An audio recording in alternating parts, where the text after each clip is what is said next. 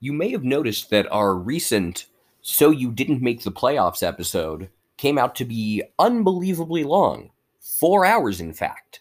And that simply just isn't a good format if you want to get people to listen to what you have to say. It's not like we're trying to get people to read Ulysses here.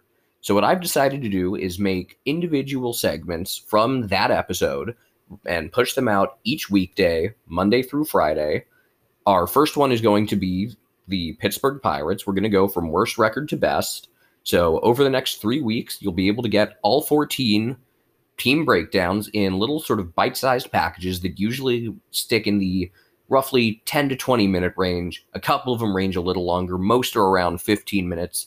So, a nice little daily show to get you going before you focus on the more successful teams that are in the postseason and watch some games. So, without further ado, let's roll the intro. I wouldn't even bother including the intro, but people say they like it a lot.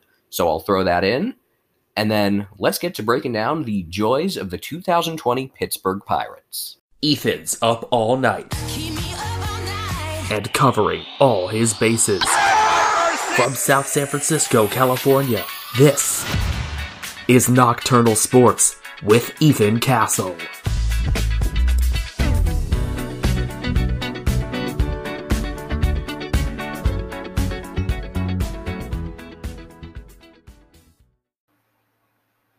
Heroes get remembered, but legends never die. But what if you're not a hero or a legend?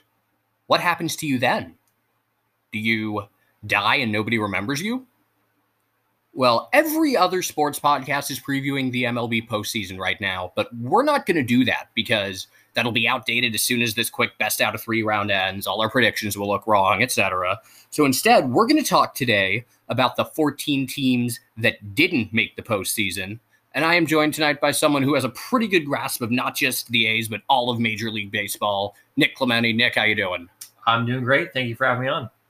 All right. So basically, what we're going to do here is we're going to go through each of the 14 teams that didn't make the playoffs. Still feels weird having only 14 miss instead of 20 like usual, but that also is more convenient because otherwise, probably have to do a separate AL and NL episode just for length purposes. That's not the case.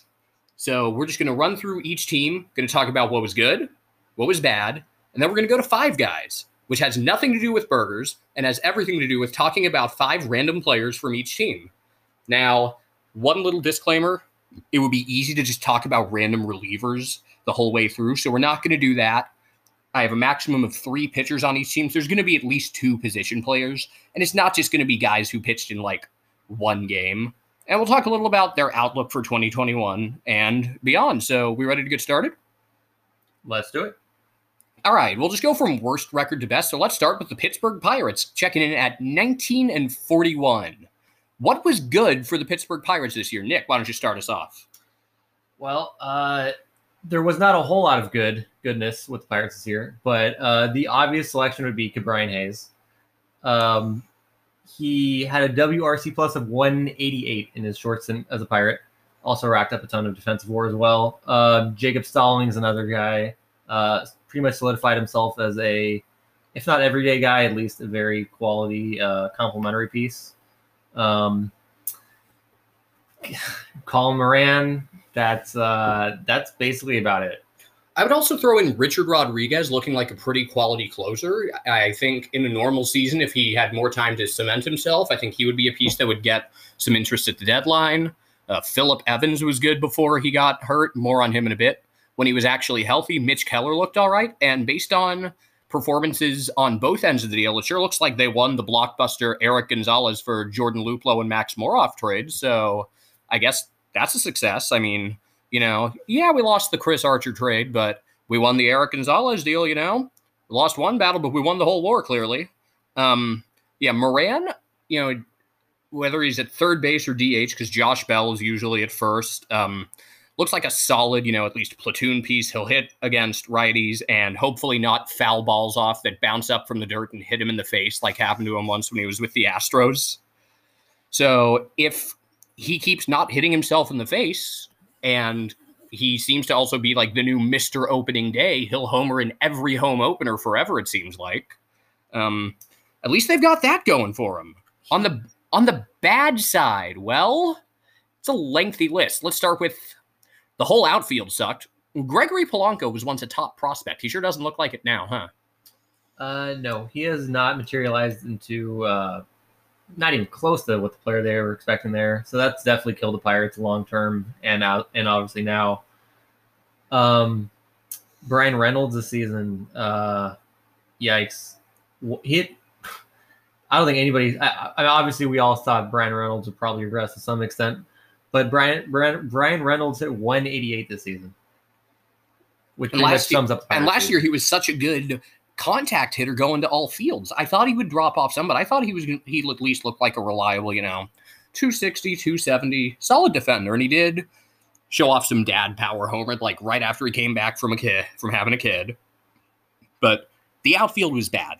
The starting pitching was bad, although and to be fair, of course, it's only 200 plate appearances. Yeah, this is true. So maybe it works out great for Reynolds, and this is just an abbreviated sophomore slump, and he's able to break down some film of those at bats and get back together. Obviously, all of this is going to be small sample size, some smaller than others. Um, the starting pitching sucked. Although, yeah, when Mitch Keller was healthy, he was all right. And Joe Musgrove had like mm. 10 strikeouts in his final appearance of the season against the Indians. So there's that. But for the most part, Musgrove wasn't very good. And not too many other people was. They had something called a J.T. Brubaker pitching games for them, who I guess that means the only thing I can assume about J.T. Brubaker is he makes his own beer and his own bread. So that's pretty cool, you know? Maybe some fresh pastries in the morning and then a nice stout in the evening. Uh, the defense was bad. As of a week ago, they led the league in errors. And while Jacob Stallings was good and looks like a solid catcher, he was already an upgrade over Elias Diaz defensively by a long shot. It's not good if Jacob Stallings is voted your team MVP. You know, that's that's not good. The like Pittsburgh sports writers voted Stallings as their team MVP and as their best pitcher, Steven Brault. And while Steven Brault was actually okay, he shouldn't be your best pitcher. He should be your best singer. He's got a theater background and has performed the national anthem at multiple games. And if you ever saw, like, he had a couple of intentional talk interviews with Joe Musgrove that were really funny. They grew up together in the San Diego area and did like a bunch of theater shit. But if he's your brightest spot, that is not good. I just saw something that's really amazing. Uh, this really sums up the Pirates their their war leader this season uh, among position players. The the leader played 23 games this season. That being Hayes, I take it. Yes, 90 plate appearances. Helped lead me to a fantasy title, so ass in the jackpot. Thanks. Somebody had a five for five game the other night where he saw 15 pitches and all five swings turned into hits, including three doubles.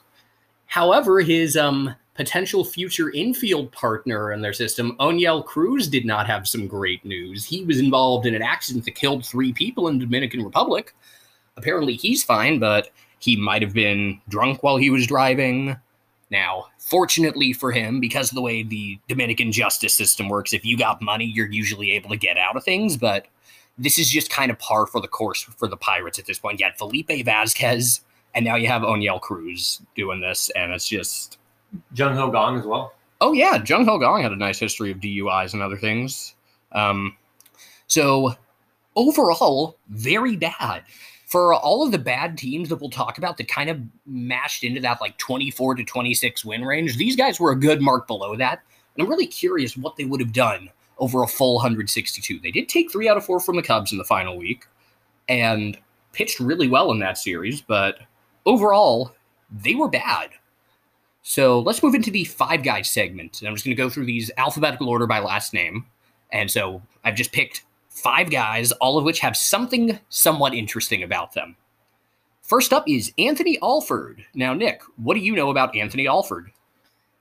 Uh, honestly, I know him as a. Uh, I first knew him as a prospect in the Arizona Fall League. Uh, fairly highly touted guy. Um, I know him as a good defender. I know he can run, and I know he was trade. Uh, he was with the Blue Jays, and now he's with the Pirates. Yes, he was DFA'd by the Blue Jays in August.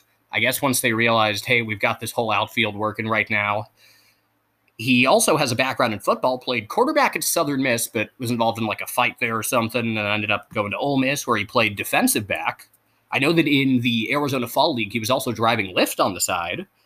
And he actually started off okay for the Pirates, went three for 12 with a triple and a homer, but then he fractured his elbow crashing into a wall, and that was that for him. Next up, Miguel Del Pozo. Nick, do you have any knowledge whatsoever of Miguel Del Pozo? Uh, he definitely plays baseball. That he does. He he was in the Marlin system from 2011 to 2018. Was in the Ranger system in 2019, and then got traded to the Angels. He is consistent in that he consistently throws a shit ton of walks. This year, in three and two thirds innings, he gave up seven hits and eight walks. Also, his like MLB headshot looks like a mugshot for at least a serious felony.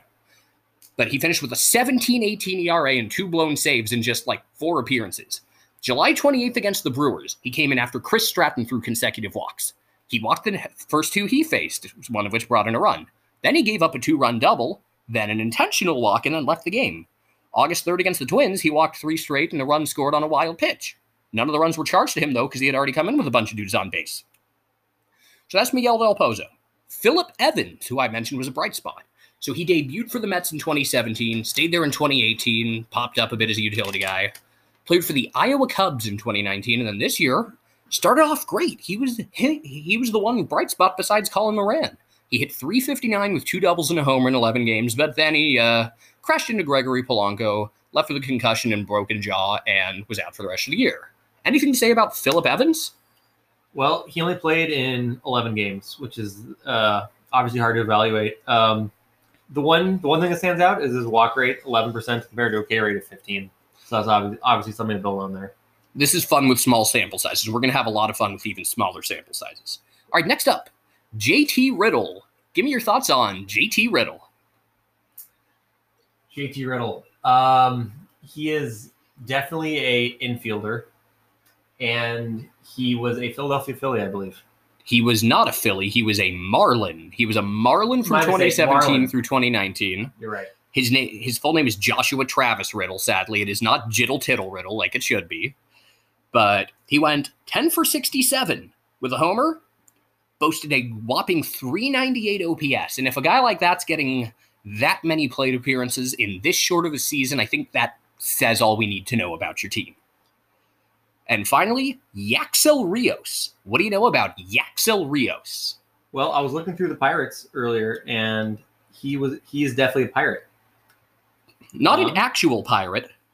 A, uh, a Pittsburgh pirate, I believe. Yes, not to be confused like it was in uh, 2013 when the A's made a trip there that Ray Fosse said they have statues of famous pirates outside of the stadium here. Not not actual pirates, players for the baseball team, of course. Well, I think like he needed to elaborate on that. Well, I think the important part about Yaxel Rios is uh, his first name is is spelled Y A C K S E L. Yes, not great. like Axel, like an axle on a car or something. Yaxel. He only pitched in four games this season. Yes. So not a whole lot to say about that. He does have a neck tattoo. I, think that's important. All right. So, what is your outlook for the Pirates moving forward? Uh, I would say the main outlook is just continuing to build up as much young talent as they have. Um, they obviously have Hayes and Cruz and several other guys in their system coming through. Um, Jameson Taillon, his injury really uh, really set him back. I think, as lo- along with the Polanco, uh, just him being a complete bust. Honestly, really set them back f- further. Um, honestly, just continuing to build up farm system depth and uh, rack up high draft picks, and maybe they'll be somewhat competitive in four to five years. That's about as positive as I can be for them. If you're looking to, during the offseason, pick a team to rebuild and work with from the ground up on MLB The Show, this is the one. I think their main goals are don't have guys get arrested and hope that the guys they got for Starling Marte turn out good because when the D backs ended up flipping Marte, they got a pretty nice return out of it. So they they better hope this one doesn't backfire on them. And even if nothing else works out, at least they have Cabrera and Hayes. He is good. All right, that's it for the Pirates.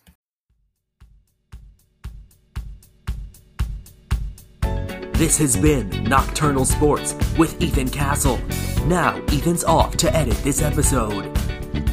Well, that was true at the time it was recorded.